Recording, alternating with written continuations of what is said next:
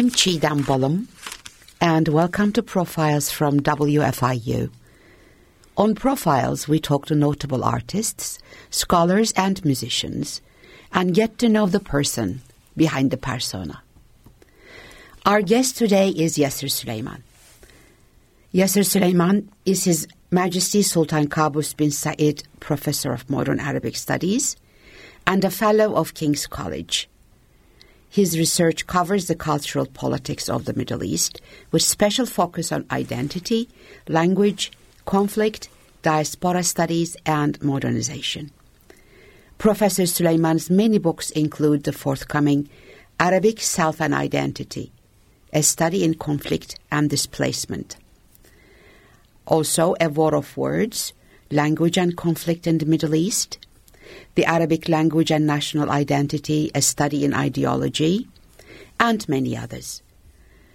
Professor Suleiman is a fellow of the Royal Society of Edinburgh, where he worked for many years. Formerly the head of the Department of Middle Eastern Studies and the founding director of the Prince Al Walid bin Talal Center of Islamic Studies at the University of Cambridge. Yasir, thank you for being here today. Thank you. Can we start with your book, which really interests me Arabic Self and Identity? What do you say in the book? Well, the book is an attempt to try to link the question of language and identity not just at the group level, but at the level of the person, the individual. How do languages um, come to represent and to express a person's persona and a person's identity? And I tried to do this by, first of all, doing an autoethnography, a study of my use of language and particularly Arabic, uh, in a very well defined setting when I used to work in uh, language teaching reforms in the Gulf region. I studied myself for a number of, of, of, of, years, for about three and four years. And out of that, I try to see how the Arabic language comes to express different aspects of my personality. And the book also looks at how persons express their identities through their autobiographies. So I look at Edward Said in his book Out of Place. I look at other autobiographies that have been written and other books. And I try to show that these people who have straddled different worlds, uh, their own world in the Middle East and mostly America and Europe, have come to see themselves living in two, not just two worlds, two geographies, but also two languages, where the languages are always interacting with each other, talking to each other. What is interesting in it, in particularly in the case of Said, is how towards the end of his life, Arabic came in symbolic terms to assume a great part in his life. In fact, after his death, a posthumous article was published called Living in Arabic, in which Said talks about how he lived in Arabic uh, all throughout his life, although his intellectual and academic career was conducted through English. That's very interesting. Mm. That's very interesting. Talking about Arabic, mm. can you tell us a bit about why students take Arabic? Why students take Arabic at Cambridge, uh, for example, um, in UK? I think there are different motivations for uh, studying a language. Generally, we try to conceptualize these under two headings. People who want to do a language for integration reasons, they want to come to know the language community that they are studying and to come to know it from the inside, not just the outside. And there are people who do it for instrument, instrumental reasons, uh, for reasons of career. That career can be in the diplomatic world, it can be in banking, it can be in the NGOs, it can be in intelligence services, it can be in industry. So the motivations are different and they're not always very pure. Nobody does it for instrumental reasons. There's always a mixture of instrumentality and an attempt to come to know another culture. So that is one, one dimension of it. The other one is that uh, doing Arabic uh, for some people is an attempt to try to challenge themselves. Arabic is not an easy language. They will have done European languages generally. doing Arabic or Chinese or Japanese is a challenge they like to, to undertake, uh, a challenge that, that is important for them to prove themselves to themselves, perhaps. And there are some people who do it because of heritage reasons. Um, as you know, our world is very open, very porous. People are moving from place to place, and people of second generation and third generation they want to study the language of their fathers or their grandfathers and the cultures of their fathers and their grandfathers. So the reasons for studying Arabic at the undergraduate level are, are, varied and they differ from student to student. Um, but ultimately, I think uh, people want to do it because they think it's exciting, they think it is something new, something different, and of course, they hope that it will lead to some career path that will lead to more excitement and and uh, adventure in the future, if I may put it that way. It is uh, springtime in the Arabic uh, speaking countries down in the Middle East. And uh, you have been uh, following very keenly on the radio. Can you give us a little peek into uh, what the Arabic broadcastings are um, saying? Well, first of all, what we see in the Arabic speaking world now um, what we have seen in Egypt, in Tunisia, and we have seen elsewhere, is a popular expression of a genuine desire for people to get freedoms back, to get democracy, to take control of their lives, to try to take responsibility also for what they do. Um, now, what we see, therefore, is a new horizon emerging in the Arab world and the people who are at the cutting edge of this horizon are the young people who have grown tired uh, of the old mantras of security, of phobias and fears, and they just want to shape their countries and their futures uh, using their own initiatives. So what you see there is truly a new dawn. Uh, I don't call them revolutions. I prefer to call them uprisings. The reason why I don't prefer to call them re- revolutions is that um, in revolutions generally there are very well defined ideologies. There are also well defined leaderships. And uh, for example, you look at the Bolshevik Revolution and the uh, Cultural Revolution in China, we knew what the programs were, we knew who the leaders were. Whereas we don't really know what the programs of these uh, movements in the Arabic speaking world are you can't in Tunisia or Egypt or elsewhere name the leaders of these movements. There are many leaders, and the leadership is dispersed um, and, and found in many locations. So, what we really have are genuine popular uprising by people who want to have freedom to choose their own leaders, to express their own views without fear, to meet and to organize. And that in itself is, is, is a good thing. So, I, I think there's a new dawn. Uh, it is a it is a spring, but also there's a big, big, huge dawn in that spring. And I hope that the spring will continue and the dawn will not turn into a dusk, as it were. Uh, so let's let's continue to be uh, cheerful about it. What is also interesting about this is that this sort of big scaremongering about Islam and Islamist politics has proven itself to be a fear that uh, one needs to take seriously but doesn't need to be frightened by it. Now, Islamist movements are actually in a crisis at the moment. Those who wanted to use violence to bring down Mubarak and to bring down Ben Ali, uh, Mubarak in Egypt and Ben Ali in Tunisia, using Islam as a way of, of, of achieving this, have failed to do so. Whereas peaceful demonstrations, people through peace and peaceful assembly and demonstration have been able to do what the Islamists wanted to do but have failed to do. Mm-hmm. And that's the defining moment for the Islamist uh, politics of, of, of, of, the Arabic speaking world. Uh, the Islamists are now trying to find ways of claiming some credit for what had happened, but people are not buying it from, from them. So we, we see a defining moment uh, in, our, in, in, in the modern history and the contemporary history of the, of the Arab world in that respect. The Islamists are not taking credit. They can't take credit for it. Where ordinary people demonstrating peacefully have been able to do what Islamists have wanted to do but have failed to do. And that can't be but a good thing for that part of the world.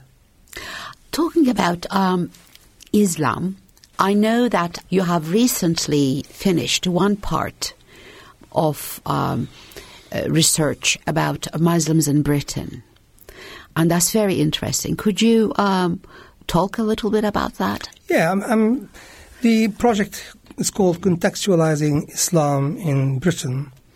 Uh, it is a project funded by the government. It was given to the University of Cambridge on a competitive basis. Other people applied, and the government in the end decided to give it to us. Now, in a nutshell, what the project is trying to do is to define what it means to be a British Muslim. People talk about hyphenated identities, uh, British and Muslim, or Muslim and British. Uh, what we wanted to do through this project is to try to define what being British British Muslim mean as as one uh, unhyphenated identity. The project brought about brought uh, about 25 people to Cambridge who met over five weekends to discuss issues of uh, Islam and secularism, Islam and Muslims and citizenship, the responsibilities that come with being a citizen in the United Kingdom, questions of plurality, questions of sexuality, and also a look at Sharia as a path of moral living, trying to go behind and beyond Sharia to the purposes of Sharia and to use those purposes of Sharia to say that the ethical, moral uh, map of the Sharia uh, is what really matters. And also to say that the Sharia has never been static, it has always been changing. And it has always sort of taken positions that suit the times and the geographies in which it found itself. So Muslims in Britain, as I'm sure Muslims in America, are in a minority, but they are citizens of those countries. And what they need to do is to be able to find ways of bringing their own civil, uh, civic citizenship and their own religion together in a way that serves their own countries where they live. Uh, and that's what we have tried to do. We have been very self critical, but at the same time, we have been trying to offer young people in Britain ways of rethinking their own positions in society, identities in society, in a way that is true to Islam, but also true to the responsibilities of being a British citizen in the United Kingdom. That's very interesting. The second thing um, I'm going to ask is you have a way of uh, doing a research project. I know that because I uh, know your work. And then you take the same work and you turn it into an outreach activity. In other words, you bring the society, the com- common man on the street, into the research and take the research to that person. How do you do that leveling? Well, I mean, this is a very interesting and very important uh, point to look at. People talk about ivory towers. Academics live on uh, ivory towers, and particularly on maybe on the humanities and perhaps to a lesser extent on the social sciences side. And if you come to Cambridge, then you see the ivory towers with your own eyes. You don't actually have to imagine them. You just see the towers, and you you could see that. Well, I can live here, and I can just get isolated and isolate myself from society. I personally believe that uh, the academic must become a public figure uh, and a responsible public figure. The academic must uh, produce knowledge that's evidence based, that is well argued, that is nuanced, and that knowledge must be taken out to society for society to discuss, debate, agree with, disagree with, and develop or reject. Now, in order to do that, our activities that we do are always research based. But at the same time, we try to bring out reports that are for the general person to read and in a very, you know, they're sort of user friendly and reader friendly reports. But we combine that also sometimes with roadshows. So we take our work to different parts of the United Kingdom and we bring people who are interested in that work to discuss it, debate it. And when we take it to uh, outside the big centers, then the local media is also interested in it. The local media takes an interest, the newspaper, the press media, the, the radio, local TV. And what we're trying to do is just take this work to parts of the country that we normally do not reach in a user friendly way, but without compromising the integrity of the work we do, because we are not a think tank and we do not want to act like a think tank. We are a university center which prides itself in doing research that is evidence based research that is socially responsible, but also research that interacts with different sectors of the society. here I think we should give a, little break and um, ask you about your um, first music choice and uh, if you would tell us why you have chosen that. I know that you would like to hear Louis Armstrong uh, sing What a Wonderful World. Why that? Because I think the world is wonderful. Uh, genuinely think that the world is, of course, we have lots of problems. We have um, lots of tragedies in our lives that affect us directly, but also with the global village, things that happen hundreds of thousands of miles away are things that you see and impact on you in different ways. But I do believe that the world is wonderful, and I believe that it's important to think about it in that way. But also, I see it that way because my younger son um, is interested in jazz music. He's only 19 and he's at university now, but he's always been interested in jazz music as a young boy. And he picked up the saxophone and started to play it and started to get better and better at it and to sort of join concerts and play with his friends. And he's a great lover of this particular piece of music. Um, and uh, as we were moving house from Edinburgh to Cambridge, I was going through our possessions, and he uh, spotted my collection of um, LPs uh, from years and years ago. And then as he was going through them, he just saw this LP with Louis Armstrong and with uh, What a Wonderful World is on it. And then he said to me, Dad, I must congratulate you on your good taste in music. and when he said that, I thought, well, well done. I've done myself uh, uh, a great service by, by liking this song. It's a great song. I like Louis Armstrong. I like his voice. I like the message that comes out. Uh, and although I can't sing myself, but the music is always on my mind every day I wake up. What a wonderful world.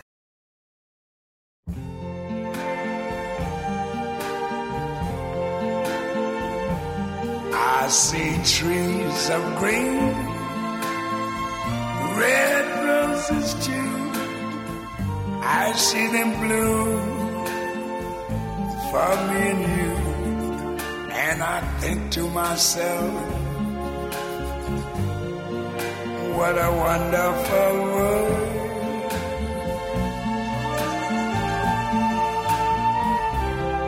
I see skies of blue and clouds of white, the bright, blessed day, the dark, sacred night. And I think to myself, what a wonderful world. We've been speaking with Professor Yasser Suleiman of Cambridge University. Tell us a little bit about Yasser, the husband, the father. You travel all around the world, and we know that you do not sleep because you manage so much and you do so much, and you love people. We, uh, I also know that because I know you give us a little bit of a tiny peek into your uh, private world. How do you manage all that? What do you do? I have restless feet, and I've always felt that life is short, and it's now even my perception of it now is getting shorter and shorter, shorter and shorter as I get older and older. And uh, there are so many things that interest me, and therefore I feel that I, I need to get involved in those things. There's a downside to this. Actually, sometimes one's wife, more than anybody else, pays the price for it. But I have a wonderful wife, and she always supports me. She has sacrificed a lot to support my aspirations and ambitions. My two sons are also uh, a great support. Um, they now fancy this lifestyle. And I'm trying to say to them it's not really a good lifestyle. Uh, it's better to perhaps spend more time uh, sitting than, than standing on your feet. Um, so I think I'm driven by um, this perception that life is short and that one has to do as much as possible in that. But there are, of course, prices, as I've said. I think to some extent I saw that in my father, and my father I felt had ambitions for me, but my father died when I was 13, And somehow my father is living inside me all the time. And perhaps in some ways, I'm trying to fulfill the ambitions that my father had for me. But he himself lived his life that way. Perhaps it is sort of socially, genetically passed on to, to, to us. Um, in fact, before I travel, I hate my bags. I don't want to look at them. I don't really want to look at my passport. But then the moment I just get onto the plane, for example, coming to Indiana now, the buzz, you know, gets into me. And then meeting people, uh, discussing uh, things with people, but also learning. I mean, I think travel is a way of learning about um, people, about oneself. So it's, it's a constant way of learning about people, oneself, about different cultures. I'm sort of curious, and that's what really drives me the curiosity that I have. Just I'm hoping that the curiosity will not kill me one day because the cat was killed by curiosity. you you are from Jerusalem. Yes, I am. And you you finished your BA, your first BA, I should say, in Jordan, English literature. It was English literature indeed. And you came to uh, Great Britain, and you got your PhD in linguistics. That's true. And then St Andrews. Correct. Uh, Scotland. And um, if I remember correctly, then you did something unusual you went back to get a second BA, this time in classical Arabic in Durham, and you studied Syriac as well. Several years later, you came to Edinburgh and you gave life to an old department, which was pretty old by then, and on its uh, really last breath, and you raised thousands and thousands and thousands of donations and uh, on your own. How do you do this? What is well, your trick? I mean, I, have looked at the amount of money you have raised.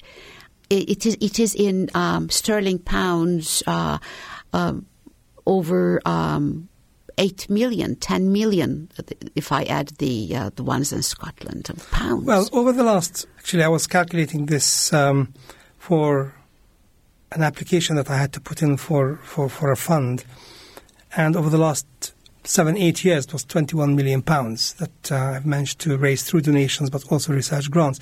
Just to go back to my first BA, Jerusalem, and um, let me just say that. Um, yes, my first BA was in English literature. I really enjoyed doing English literature because I'm interested in literature. And then I did a PhD in linguistics in St Andrews, where Prince William uh, and Kate Middleton studied and met and I was appointed as a lecturer in linguistics at the University of St Andrews in the 80s, early 80s, 82, 83. And then the funding council, the council that gives money to the universities in the United Kingdom, had a very severe round of university cuts, financial cuts. And then they wrote to the University of St Andrews and they said they must close down my department, uh, the Department of Linguistics. By then I was still sort of looking for a work permit because I was still a student and I wasn't naturalized British. And the um, vice chancellor at the time took pity on me and he just uh, wrote to me and he said, Come and see me. So I went to see him and he said, um, Yasser Suleiman. I said to him, Yes, uh, vice chancellor. In American times, that would be president and um, or provost. And he said to me, um, I am deploying, deploying you, I'm sending you to the Department of Arabic Studies. And I said to him, Yes, to do what? He said, To teach Arabic. And I said to him, But I can't teach Arabic. I don't know how to teach Arabic. I haven't studied Arabic to be able to, be able to teach it. And he said, um, Answer this question. I said to him, I said, are, are you an Arab? I said, Yes. He said, Do you speak Arabic? I said, Yes. He said, You can't teach Arabic. I said to him, being young and experienced, I said to him, Vice Chancellor, are you an Englishman? He said, yes. I said, do you speak English? He said, yes. I said, can you teach English? He said, no. And then he said to me, in that case, we'll have to retrain you. And then uh, I was offered the opportunity to go and do an undergraduate degree. I was actually already an assistant professor in American university terms. So I took the opportunity and I absolutely loved it. So I did Arabic, uh, classical Arabic, Syriac, and I did a bit of classical Hebrew also, and then also Persian. So it was something that was almost forced upon me, but I absolutely adored it. Uh, actually, three, four years after that, when I was offered the chair at the University of Edinburgh, the Iraq Chair of Arabic and Islamic Studies, the university wanted to retrain staff, and I was a senior professor now. And then I was the first volunteer. I volunteered to be retrained a, th- a fourth time. And then the university asked me, what is it I wanted to retrain as? And I said, in law. And they said, why? Because I said, I want to become a lawyer and leave university life completely. So those challenges are, are the fun of learning. The fun of learning with young people is something I have with me all the time. And even now, I wouldn't mind going back and doing some sort of undergraduate degree with young people afresh. Although I think I wouldn't be able to, to do all the wonderful things they do with computers. I can do some of them, but not all of them. So this fun of learning and curiosity that comes with it, the challenge that comes with it, is is is um, something that I I have sort of nurtured and wanted to keep with me for, for a long time, and perhaps it will die with me one day uh, as I die myself. So this is how it came about to do uh, a second undergraduate um, degree. Now, as far as my Jerusalem is concerned, um, I was born in Jerusalem, East Jerusalem.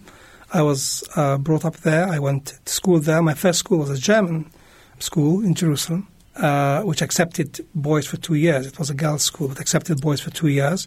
My two sisters were there. Uh, one of them was boarding there, uh, and the other one wasn't. And uh, Jerusalem was a wonderful place and, and great city. It was the old city, walled city, was a living city in the sense that people made pots and made things, and you could hear people banging and you go through the spice market and, and, and you can smell the spices. You go through the vegetable markets and you can s- smell the scent of, of, of um, thyme and mint and sage coming in the morning. You could sort of be blindfolded, and your your nose will just take you around the city, and you travel in the city, and that sense of an old city has remained in me, and I, I love traveling in old cities, um, Aleppo, Fez, um, the old cities, Sana'a in Yemen, uh, Istanbul, the bazaar, the Grand, Grand Bazaar in Istanbul, is a place which I absolutely love and adore. So those places have remained with me, and I'm just hoping that uh, when the time for me to come, my will will be put into effect and I will be taken back to be buried in Jerusalem. That's where I want to be buried. Oh. Under a fig tree, because I'm a lover of figs. It's all specified in my will, and my wife thinks that I am being silly.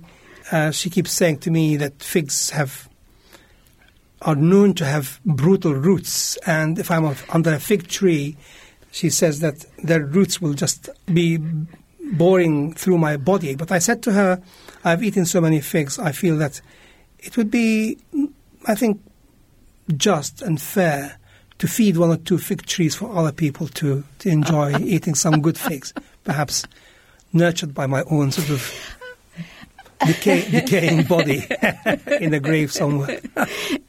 Having spent so much time in um, in Edinburgh and in Scotland in general, do you have a favourite memory of uh, Scotland? I mean, the, you, you feel half Scottish. I, I, I, do know that you have very, very close uh, friends there and you um, love the country. Scotland has been a second home to me. I spent most of my adult life in Scotland. Actually, most of my life now has been spent in Scotland. And I went to Scotland by choice. Arabs who come to the United Kingdom prefer to be in London and the surrounding areas. And when I went to the British Council in Amman, Jordan, uh, to ask about studying in the UK, and I said I wanted to go to Scotland, the um, director of the British Council almost fell off his seat, and he said, "Okay, just sit down." Sat me down, got me a cup of coffee, and he said, "Are you serious?" And I said, "Yes." What is? Why do you ask me this? He said I think you're the first Arab that was asked to go to Scotland. But uh, Scotland is a place that fascinated me as a young boy in Jerusalem because we had to study a poem. It turns out to be by Keats, where it says there was a naughty boy, and a naughty boy was he. He went to Scotland, the people there to see. And I always thought that, and I was that naughty boy, and I wanted to go to Scotland. So I went to Scotland, and uh, I have many many stories about Scotland and the warmth of the Scottish people and the generosity of the Scottish people. My two sons are studying at the University of Edinburgh in Scotland.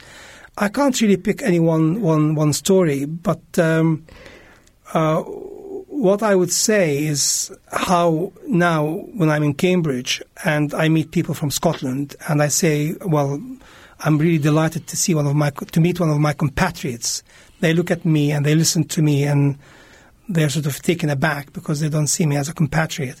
But then, because I know the place very well, know the history very well, I always sort of connect with Scotland. Scotland has been an underdog in some respects, and um, I want to stand up for it. I'm also a great sort of admirer of the Scottish educational system because it combines some of the ideas that you have in America about undergraduate education, the breadth of education, but then specialization in later years. So it does have great sort of opportunities for people to expand and to learn about about um, subjects that they may not sort of want to major in uh, if they were sort of interested in, in Arabic, they could take history, they could take geography, and they could just continue with these subjects while specializing in the last year, two years in one particular subject or two subjects. So I, I, I love the countryside. The countryside is brilliant, beautiful. The music, I like it because it's to me it's a very sad music, and inside me there's a lot of sadness, and that sadness somehow gels with me in some respects. There is also, to some extent, sort of a, a hurt pride in Scotland, and that I find to be a little bit endearing. So there are many things about Scotland that that uh, I like. Sometimes Scots can be too loving towards towards their own country uh, in a way that makes it exclusive to them, and I feel a little bit isolated from it. But uh, on the whole, it has been a wonderful place for me and a place that I felt really at home. In fact, when I was going to go to Cambridge, uh, our neighbors and our friends felt as though I have had let them down. I was a Scot who was turning his back on Scotland, and I had to assure them, in fact, that I considered myself to be an ambassador for Scotland amongst the English, trying to bring some wisdom among the heathen and the enemy down south. So, so are these all the things that you think about when you're ironing? Yes, I do. Can I ask you about your oh, ironing? Of course you can. I'm, and I'm, people talk about yoga. I mean, I, I think that is my yoga. That's my. I, I love ironing, and I think ironing is again something that is. I think people are are horrid to ironing. They say bad things about it. They say that's not fair. I think ironing should not be treated that way. I think ironing should be treated with respect and with love and with care. And I just love my Sunday evenings because that is my ironing Sunday, um, my, my ironing evening. I bring my semi-professional iron with tank of water, with my also semi-professional ironing board, and with baskets of ironing, and I stand there for two, three hours ironing and listening to music. And but what I like about ironing is the fact that um, ironing gives me the time to live in my own mind that is when I live inside myself. Ironing allows me to go inside myself and to talk to myself, sometimes to be angry with myself, sometimes to be critical of myself, sometimes to be loving of myself. Ironing also allows me to remember my dead father. It gives me the space to remember the dead, to remember funny moments, to remember sort of sad moments. Somehow, ironing is the point in my life where I'm in touch with my past, in touch with how I feel, and also there's a great sort of sense of achievement when you, within sort of a minute, with this sort of semi-professional iron, you have something that's crumbled and you just run the iron over it. Uh, and then it comes out really straight and nice. And then I always look forward to wearing what I iron. My wife looks forward to wearing her clothes and I iron them. And my children, nowadays, they don't allow me to iron their uh, shirts because they think it's unfashionable. You know, a crumbled shirt is the fashion. But also the other thing which I like about ironing is the fact that um, sometimes my wife, um, well, not my, actually, practically every Sunday night, she feels sorry for me uh, because I'm ironing for two, three hours, and I exploit that. I want her to feel sorry because she starts to look after me, giving me hugs and kisses, giving me cups of tea and coffee, giving me pieces of cake. so it's a way of really, in a way, what I do with ironing is that I get more attention from my wife than I do normally. So I, and she doesn't allow me to do ironing except for one night only a week because I think she knows that I'm being crafty about it. So she doesn't want to continue to give me hugs or kisses or whatever it is when I'm. A, so once a week is enough. yeah. Let's listen to a little bit more music. Um, you have um, chosen uh, Bob Dylan, "Blowing in the Wind." Do you have a story which goes with that? Yes, this song always reminds me of my father and my brother. My father was born in 1889, which is what 122 years ago, and my father was married twice. His first wife was a Kurdish woman from Damascus in Syria. Uh, he met her as he was traveling up to Damascus from Tiberias, uh, now in northern Israel. As he was going up there, there was this family of Syrian Kurds coming to Tiberias. Just the British had just come in 1918, 1919 into Palestine at the time. And it turned out that this family was leaving Damascus because the only son they had was killed by a French sniper because they came into Damascus at the time.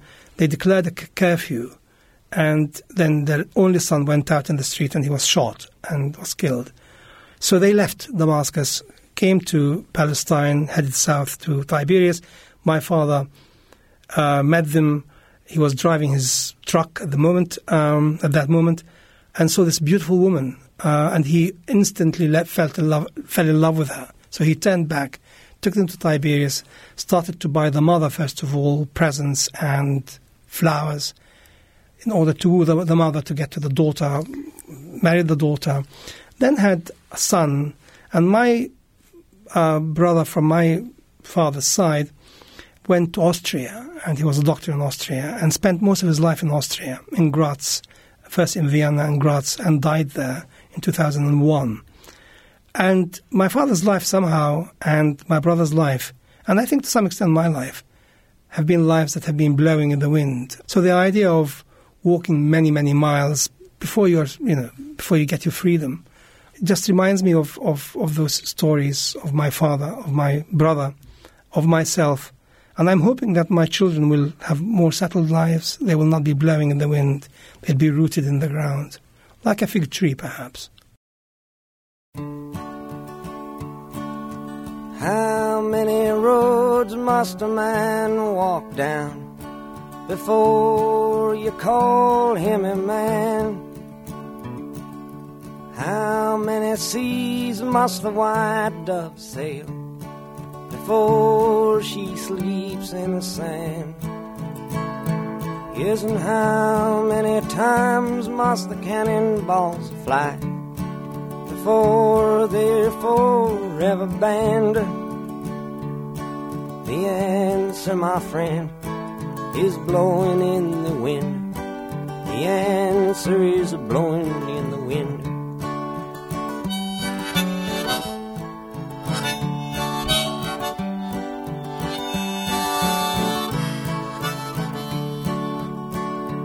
Yes, and how many years can a mountain exist?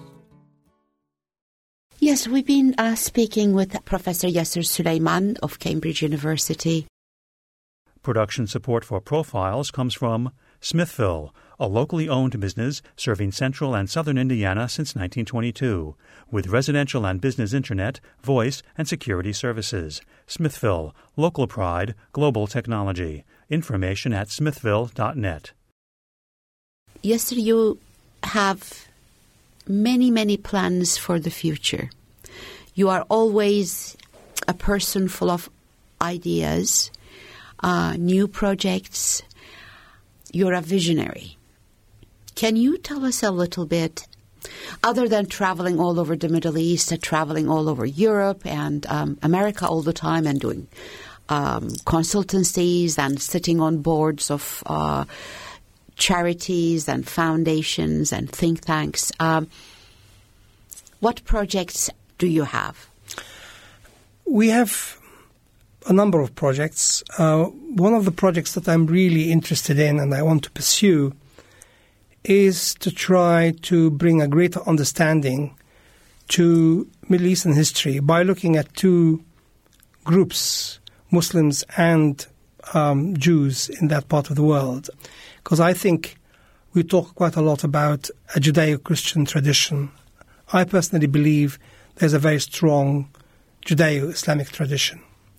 So, what I'm trying to do now, working with colleagues uh, in Cambridge at the Woolf Institute in Cambridge, is to try to uh, bring scholars to debate what it means to have a Judeo Islamic tradition. Because I think Judaism and Islam have many, many commonalities. Now, recent history has somehow made it more difficult for us to think about those commonalities. Um, and what we want to do is to rise above that and to try to tap those commonalities in order to provide young people with a vision of a future that is different from the present, the very tragic presence that we have. The other project that I'm interested in is in what I'm now calling narratives of conversion to Islam. And we are starting this project in Cambridge, concentrating initially on women who are converting to Islam from a variety of backgrounds. Um, some came from Hindu background, from Christian background, from other backgrounds. And we are looking initially at women who have not converted to Islam, who have converted to Islam not because of, not through marriage, people who have ex- exercised the choice to become Muslims. The reason why we are interested in um, women is that when you read the press and listen to what people sometimes say in moments of candid self expression. Islam gets bad press when it comes to women. So the question in my mind is this why is it that some very highly educated women in the United Kingdom are converting to Islam at a time when Islam is being maligned for being anti women? You would sort of mm-hmm. think that people would want to turn away from Islam, particularly women would want to turn away from Islam. So this is the conundrum that we want to look at. And we are doing it, first of all, in terms of narratives. We would like, we are inviting a number of women to take us through the journey that brought them to becoming Muslims, just talking very freely uh, in a very unstructured way if they want to, uh, looking at the uh, inspiration to become Muslims, but at the challenges of becoming a Muslim, at the problems they face, Uh, the tensions they face, how their parents and their families react to them. But at the same time, we would like to bring those some women into this who have converted to Islam and have walked out of that and have gone back to something else or have become somehow suspended some, somewhere else.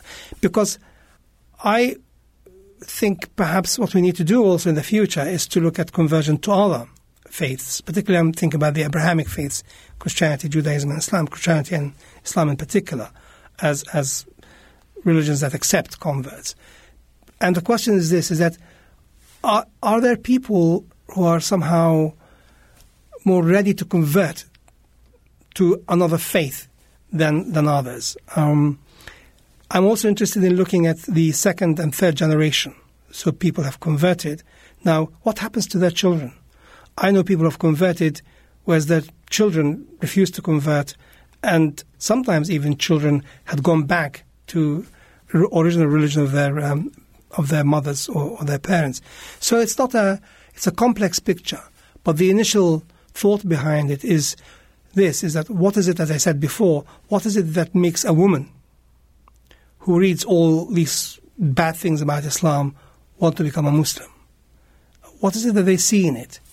Now, once they have become insiders, to what extent is the insider perspective consistent with the expectations they had for Islam? But at the same time, I think a lot of the revival and the renewal that's going to come into um, Islamic thought and theologies will come from people, the new Muslims, those Muslims who do not come from a traditional Islamic background, who look at Islam with a fresh perspective.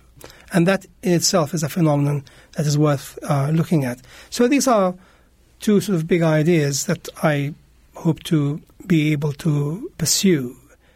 But I hope also that um, we would establish links with various universities in the world. So we're doing an event called Cambridge in Sarajevo next month. So instead of we can't bring everybody to Cambridge because everybody wants to come and look at these wonderful colleges and these places.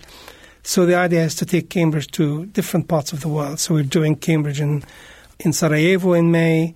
We're hoping to, we're definitely doing one in April, Cambridge in Morocco. Uh, we again, I hope we'll be able to do one Cambridge in Kosovo. We are getting out to Kosovo to look into that. So going into Central Europe, where there are Muslim communities that have been actually left on their own, as it were. To what extent can we have a dialogue with those Muslim communities and non Muslims, because we're interested in that as equally? And therefore, taking our center, taking our ideas to the world outside. We're hoping to do one in China, in Beijing, going to Beijing and then going to the places where the Muslim community uh, locations where Muslims uh, live. Uh, we interact mostly actually with non-Muslims, but um, interacting with Muslims is part of what we want to do. And I speak as somebody who has uh, a great love for things Arab, but uh, Islam has become part of uh, what I do professionally uh, in my center um, as a result of the endowments that we had um, generated. But um, you were also pointing out that um, in the future you see uh, students studying Arabic uh, not for Islam, but for the Arabs or the Arabic cultures themselves. I think that is something that is um, that has come in and uh, something that is going to become stronger and stronger. The Arab Spring has generated a lot of interest amongst young people, at least in the UK, who are writing to us now, wanting to come, in my case, come study at Cambridge, to read Arabic at Cambridge. And we always ask them, why is it that you want to do this subject? Because we want to know how committed they are to it. And now, now we, we have students who are saying, I really want to know about these amazing movements that are taking place in the Middle East. Uh, we, we, for a long, long time, we felt that the Middle East was, and the Arab world was stuck. The Arab world and the Middle East, the Arab world was stuck in, in, in a frozen past. But clearly, this is not the case. So, the Arab Spring, being a young movement led by young people, is finding resonance amongst young people who want to study uh, that part of the world. And these people are not coming into it because they are really interested in learning about Islam. They're coming into it in order to learn about culture, about uh, civilization, but also how the Arabs have championed uh, the social media and have turned it into their own and use it in order to have their, these amazing revolutions. Maybe that will be the topic of your next book. I, I, can, I can, see, a, uh, I can feel a book coming with uh, all the collections you already uh, have. We're doing a, an event uh, on the social media uh, in Cambridge. We're hoping to have a big news organization from the East to partners partners with it. Yeah, it would be it would be a fascinating thing to to, to look at because um, if somebody had said to anybody to any one of us uh, six months ago that the Middle East, the Arab world, is going to go through these through these uprisings, expressions of, of freedom and democracy, we would have thought that they were nuts and and um, speaking out of out of history as out of um, context, uh, historical context. But these movements give me hope that a new revival in Arab culture is coming through. And I think this will become a driver amongst students who want to study Arabic. It's not Islam will become a secondary a secondary driver. It will not be the first driver. I think studying Arab culture for its own sake without, of course, ignoring Islam and relationships with the region will be will be, uh, I think, perhaps the prime reason for wanting to do Arabic. Yasser, it has been delightful talking with you, and we will finish off with your last choice of music. Would you like to announce it? Yes, uh, it's Carl Orff, uh, Carmina Burana and it is the, I like it all, but I like the bit of it that uh, when the chorus joins in and just lifts you up. And it always, this always reminds me of in 1981, 1982, I lived in a small cottage on a hill in Scotland outside uh, St Andrews. And I used to get snowed in quite a bit. And uh, I had a bicycle which I couldn't ride. And I used to forage for food sometimes, go and find potatoes from old farms, get back home. And this was the piece of music I used to listen to, to just to cheer myself up. And also to imagine myself being part of this huge chorus. So I wasn't on my own. I was singing with those people. I didn't know what I was singing, but it was just a beautiful piece of music. Wonderful imagination. Oh. What love for life. Oh. We have been speaking with Professor Yasser Suleiman. Yasser, thank you for being with us. Well, pleasure. Thanks for having me.